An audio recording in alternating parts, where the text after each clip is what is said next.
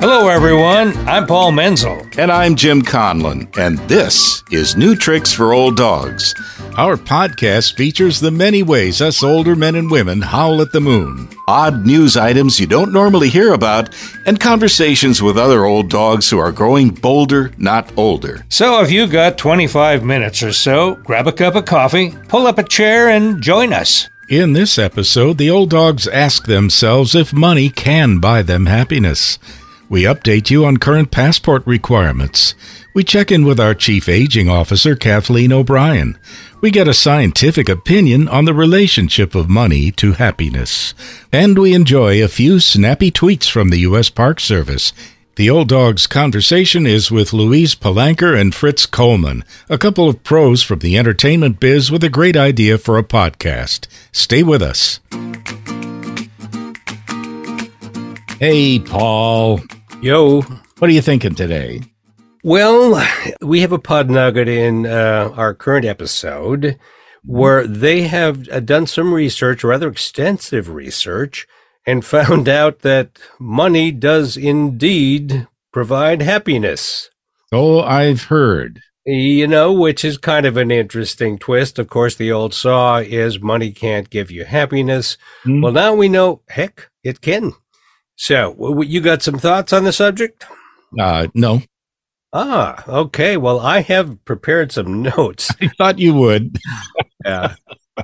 No, yeah, well, I, I found that it did ring true. In in most cases, uh, happiness increased as their income increased, and uh, again, for most of them, there was no limit on what kind of an increase would be involved. Uh, what what does that mean exactly? Is it like the more money you get, the happier you are?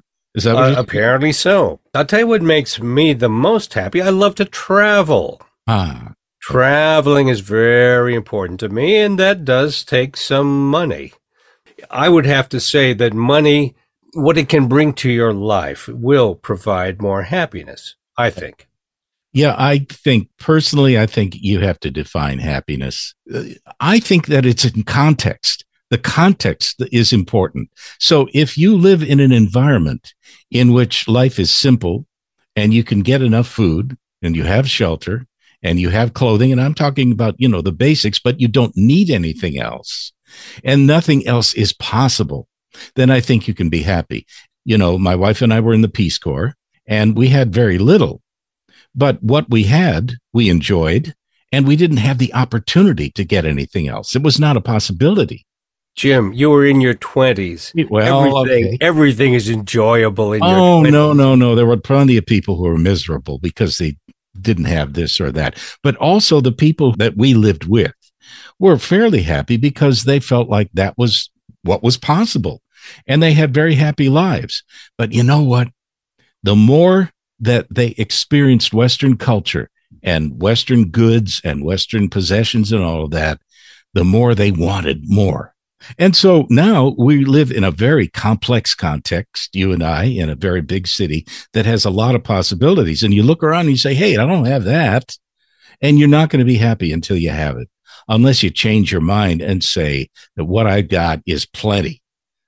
Hmm. Okay for for me, I, am not a collector of objects. And my goodness, my my car is ten years old. Hmm, mine is too. Uh, it's not that so much as uh, experiencing freedom that can be brought about by having an adequate income. So travel is going to make you happy. Uh, I enjoy travel immensely. Yeah. Okay. and I and I enjoy going out to eat a dinner occasionally mm-hmm. and not worrying about how expensive it is. Well, okay. Uh, what if you get poisoned by the dinner? Then what? Man, you were determined to make me unhappy, aren't you? As COVID has receded, many Americans are planning on international travel again. As you dust off your luggage, here are some little known facts about passports. This pod nugget is from the Interesting Facts website. According to the U.S. Department of State, 143 million passports were in circulation as of 2020. This amounts to more than 40% of the U.S. population. Holders of U.S. passports can travel to 186 countries without having to arrange a visa, which is a formal permit to enter a country. Now, this is only number seven among all countries. Japan leads the list with access to 193 countries without a visa. You know, you can't use just any old photograph in your passport. Today's passport photos must be recent and set against a plain white background. No glasses, filters, hats, selfies, or headphones are allowed. Nothing can obscure your face. And also, the passport's artwork is designed to frustrate potential forgers. The current design is called American Icon and features a wide range of patriotic images from bald eagles to the Statue of Liberty. Staying ahead of forgers is an ongoing battle, and another more advanced passport design may soon be in the works. So stay tuned.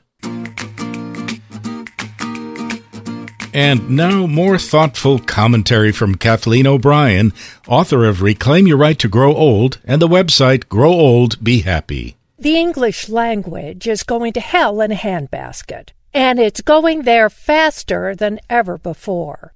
Just as I was beginning to get over the overuse of the word like, like when someone comments on somebody and says, Harry is like old, he's like 80 or something.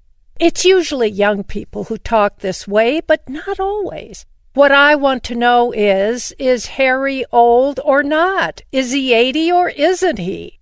This equivocation about the state of things, this desire to hedge your bets, makes the speaker sound unreliable.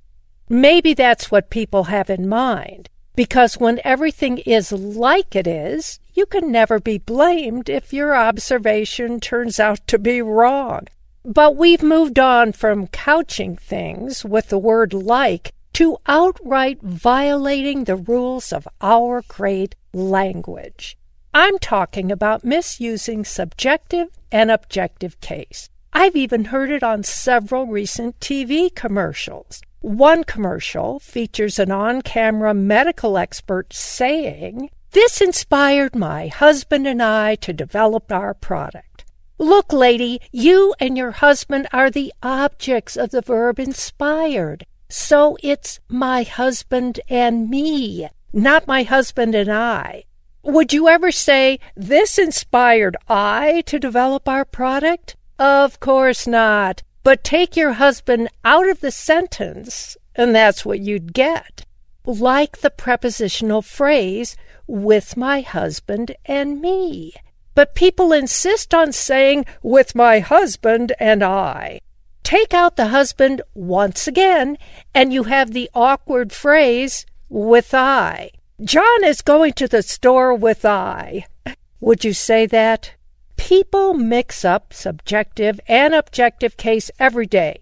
I'm not sure what we can do about it. You can't really correct someone you're talking with unless you couch it a bit and say, I think you like mean with my husband and me. uh, or you could just start investing in handbaskets. Well, researchers have found that money can buy happiness. Most of us could have used this information years ago. This pod nugget is from the Washington Post for March 8th, 2023. Two researchers, Daniel Kahneman and Matthew Killingsworth, have concluded that money can buy happiness in a study published in the Proceedings of the National Academy of Science. In their study, they surveyed 33,391 adults between 18 and 65 who lived in the United States. The participants were all employed and had a household income of at least $10,000 a year. Yeah, you're happy at ten thousand dollars a mm. year. Okay. Anyway, to measure their happiness, participants were asked to report on their feelings at random intervals via a smartphone app. The scale ranged from very bad to very good. The study reached two big conclusions. The first is that happiness continues to rise with income, even in the higher ranges of income. In other words, for many of us, having more money can make us increasingly happier. But the study also found there was an unhappy minority, roughly 20% of participants, whose unhappiness diminishes with rising income up to a threshold and then shows no further progress. The threshold was about $100,000 a year. It didn't take long for social media to comment on the study. One tweet was, Anyone who says money doesn't buy happiness doesn't know where to go for shopping. Another suggested that money won't make you happy, but it's nicer to cry in a Ferrari. The National Park Service uses humor in their social media to make safety messages. And you know, they've gotten pretty good at it. This pod nugget is from the Washington Post for April 12, 2023. Now, typically, these humorous messages touch on the creatures found in the park system and why it is a terrible idea to touch, bother, or get too close to them. Here's some of the best.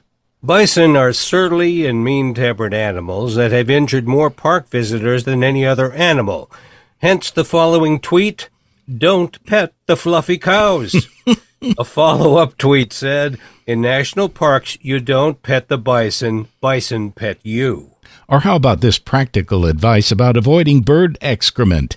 Never catch snowflakes with your tongue until all the birds have flown south. This message was to counteract a myth that licking the large Sonoran desert toad produced a psychedelic high. As we say with most things you come across in a national park, whether it be a banana slug, unfamiliar mushrooms, or a large toad with glowing eyes in the dead of night, Please refrain from licking. Good advice. This warning is about another testy animal, the ermine. Did you know if you hold an ermine up to your ear, you can hear what it's like to be attacked by an ermine? Bear in mind, these jokes are just to get people's attention. The humor is always followed by practical advice relating to the situation. And it certainly got my attention. I haven't licked a toad in weeks, Jim. How about you? Well, I haven't pet any fluffy cows either. Louise Palanker and Fritz Coleman got to know each other a while ago in Southern California. When the time was right, they pooled their backgrounds in entertainment to start a podcast called Media Path. It's full of conversations with people who were part of the culture we grew up with musicians, actors, influencers, all good stuff for us old dogs. I just want to tell you guys that um, I have a plumber at my home, and at any moment I may be called away. Okay. So if that ha- happens, uh, hopefully Fritz will be here to carry on the conversation, but I'm going to have to pay him at some point. Sure. Be we'll paid. go along with that fiction that it's a plumber. okay. right. Yeah, he's snaking the pipes. hey, Fritzy. Hi, everybody. Hiya, Fritz. Hello. How are you? How are you? It's nice to talk to you. Yeah, well, it's nice to be talked to. Well, I tell you what, what's interesting about this interview for us is we are both essentially in the business of podcasting, although we certainly go in different directions. I've enjoyed listening to your show. How did you arrive at that format, may I ask? We kind of carved our show around our shared interests, which are film, books, especially documentaries, and also politics know, we love history. You know, we love old movies. We love uh, exploring documentaries and um, discussing all sorts of various and shared interests. And it's really just sort of taking our phone conversations and recording them and and hoping that other people find it interesting as well. well We've been friends for 35 years. Uh, I did a series of one person shows, four of them, and Wheezy produced the first two. And that's how we became close and sort of uh, developed our friendship. That's why this was an easy task uh, coming on and just sort of continuing our friendship, but sort of expanding on it and inviting people in to listen to what our thoughts were and asking them to join the conversation. So it was easy. Let me use the uh, the words that I saw in one of your press releases. We are exploring entertainment, politics, history, true crime, world events, and all their intriguing intersections, which sounded to me like the National Enquirer. yep. Wow, that that's a pretty large mandate. Maybe so we far we haven't had to testify at the grand jury trial. Oh, okay. we we spend more time committing crime than we do reporting on it. Would you care uh, to yes. comment well, on some of the crimes you've committed? uh, well, let's see. I'm sure that there's some unrewound videotapes that are at Blockbuster oh, somewhere. Yeah. And maybe some jaywalking, speeding. Now that's that sounds like I have a very dull life.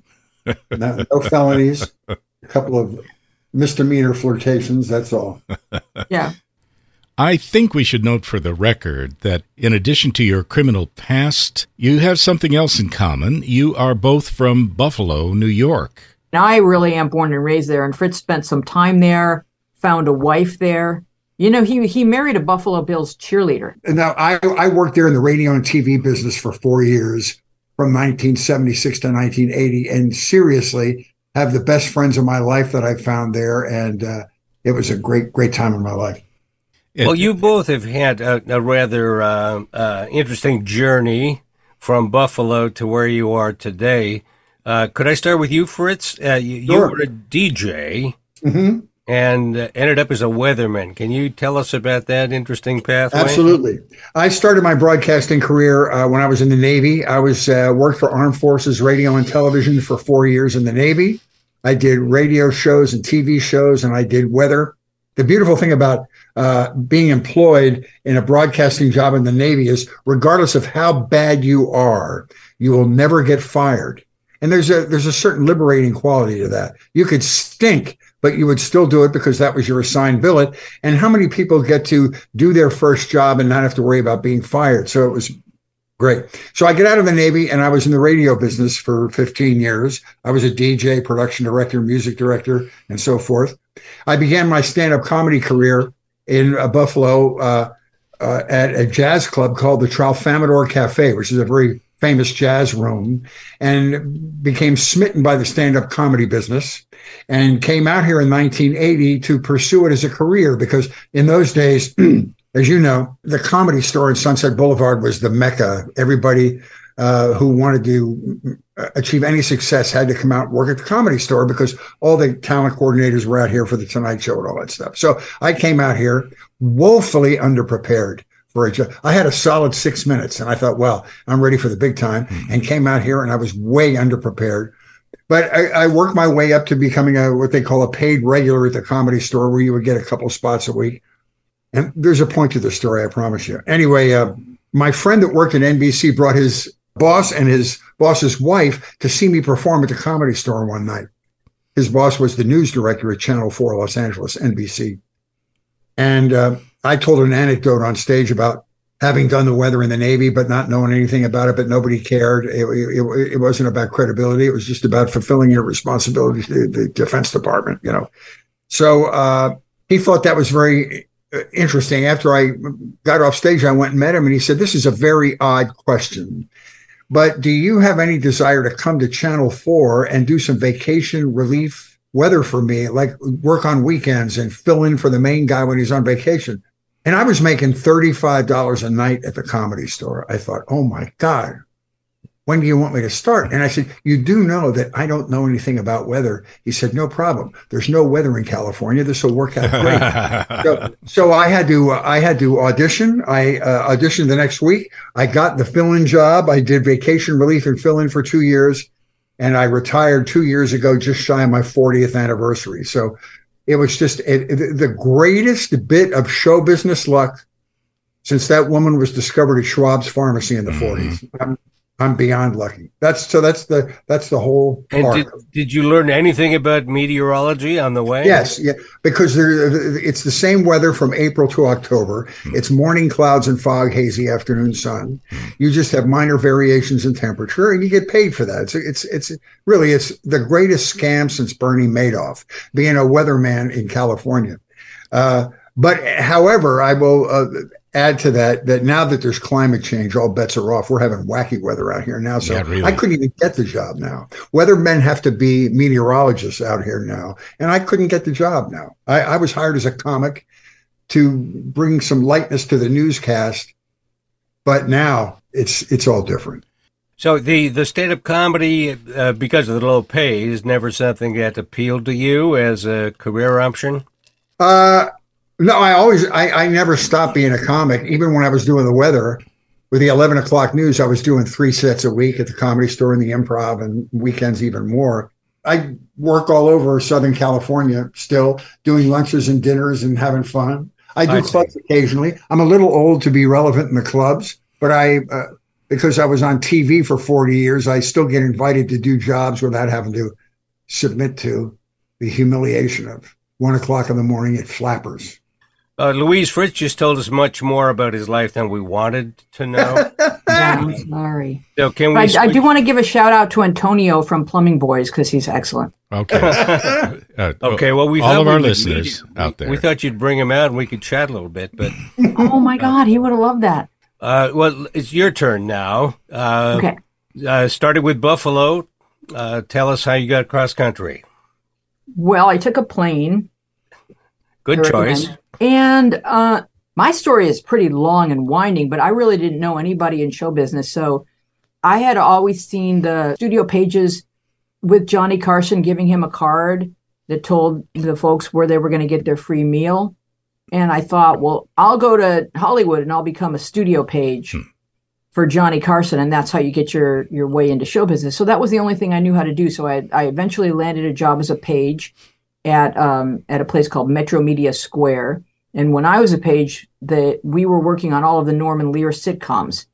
And then we also had the John Davidson talk show, and we had a few other shows. I think we had People's Court, which is less exciting, but it worked. It was an entry level position. It led to me getting a job on a show called PM Magazine, which led to me writing uh, the weekly top 40 for Rick Dees. And that led to me forming a company called Premier Radio Networks with, with some disc jockeys at Kiss FM here in Los Angeles. Um, we formed Premier, and 15 years later, it was sold to Clear Channel, which is now iHeart Media. And that gave me the freedom to kind of explore my passion. So I've been into documentary filmmaking, podcasting, writing, and even recorded an album of my own music. As my hobbies are various and sundry, and I'm mediocre uh, at, at all of them. So I don't want anyone to feel kind of, you know, no, you're not intimidated. You know, everything that I do is is just a is just kind of me pursuing all of my childhood passions. Okay, let's say somebody hasn't listened to your show. How would you describe it to them? We kind of like we focus on music and baby what we call baby boomer um, comfort content. So anything that, you know, our age group grew up loving is we want to bring it to you. So we've had all kinds of folks on that had hits in the 60s and 70s and we've had child stars that were on TV in the 60s and 70s and um, we've had people that have written, you know, a point in their life where they're writing memoirs and we love having them on. We usually agree. Sometimes I'll, you know, Fritz is a little bit more, his musical tastes are a little bit more jazz and blues and mine are a little bit more pop. But aside from that, you know, it's like the guy girl thing. You you know to to fall into those sort of like uh, categories or stereotypes of what what girls liked in the 70s and what guys liked in the 70s. So he kind of indulges some of my interests and and I'm I trust that he knows how to talk to the the blues and the jazz folks with more more fluidity than than do I. But aside from that, we we're pretty in sync with you know what we like to discuss and who we like to have on. And so we just find it such a blessing to be able to learn and speak to the folks who have stories that are worthy of being shared. So, how, how long do you see this uh, podcast going on? Well, we both like to be carried on on a stretcher till the wheels come off. Yeah. Well, guys, it's been really fascinating chatting with you. Uh, we're we're kind of uh, in the same business, but not. I mentioned that uh, you were the National Enquirer of podcasters. We're kind of the readers. We're the Reader's Digest. Man. That's okay. They're all great publications. No problem. Congratulations on your wonderful show. Thank well, you. Thanks. And thanks to the plumber as well for giving your time. still here? I, I wrote him a check. I, I, should have invited him in. I just. Uh, that would have been hysterical. I'm so sorry. Yeah. You'll find Louise and Fritz's podcast at MediaPathPodcast.com. Like what you've been hearing? How about sharing the joy with your friends? We can always use more listeners. There are more episodes on the way, so stay tuned and keep howling at the moon.